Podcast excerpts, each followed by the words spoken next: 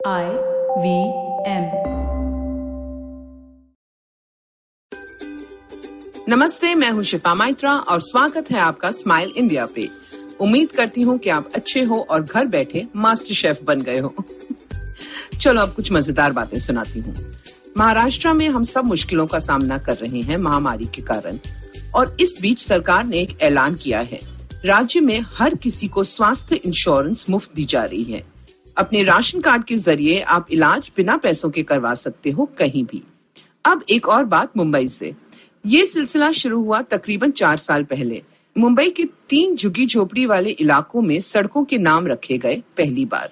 सड़क का नाम उस बच्चे के नाम पे है जो स्कूल में सबसे ज़्यादा नंबर लाता है। School at your doorstep नाम की एक संस्था ने ये मुहिम शुरू की ज़िले अधिकारियों के साथ। पहले बच्चे स्कूल रोज़ाना नहीं जाते थे। गली के गुंडे उनके हीरो थे। पर जब से गलियों पे उनके नाम आने लगे हैं, सब बदल गया है। अब हर कोई पढ़ता है घर वाले भी खुश हैं और आपस के इस मुकाबले से बहुत मज़ा आ रहा है। कितना प्यारा तरीका अपनाया है संस्था ने।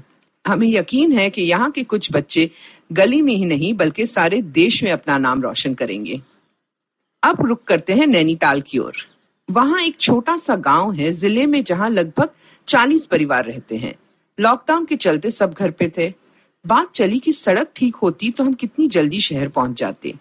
तीन किलोमीटर की सड़क खराब हो गई थी लैंडस्लाइड में गिरे पत्थरों की वजह से।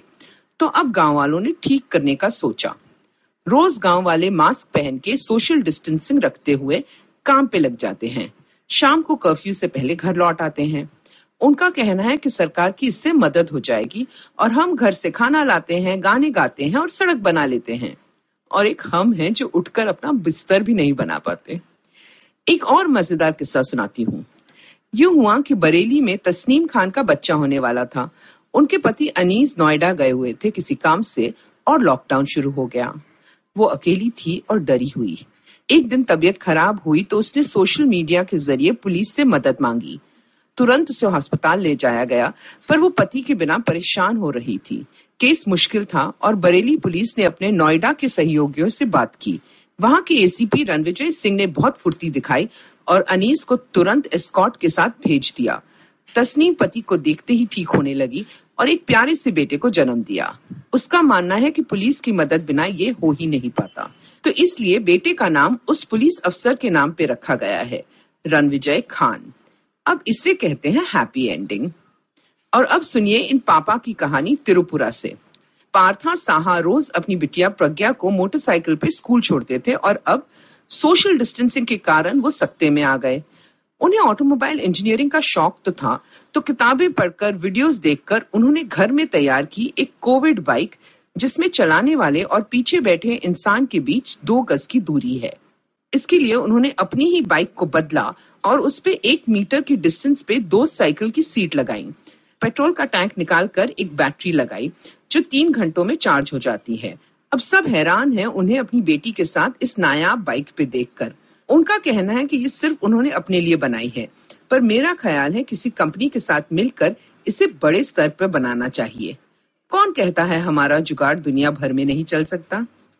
अब मेरे चलने का वक्त हो गया है, पर जाने से पहले एक दरख्वास्त है। आजकल हम सब ज़्यादा हाथ धो रहे हैं, जो ज़रूरी है। सब जानते हैं कि 20 सेकंड तक हाथों के हर कोने को धोना चाहिए, लेकिन उस वक्त नल का बंद रखना भी ज़रूरी है। गर्मियों में पानी की बचत बिल्कुल ना भूलें। और हाँ देश के बारे में और दिलचस्प बातें पढ़नी और देखनी हो तो फेसबुक पे गुड न्यूज़ इंडियंस का पेज ज़रूर देखें। आईवीएम ऐप पे ढेर सारे पॉडकास्ट सुनिए। या फिर जहाँ से भी आप पॉडकास्ट सुनते हो हमें ज़रूर खोजिए। जल्द मिलेंगे।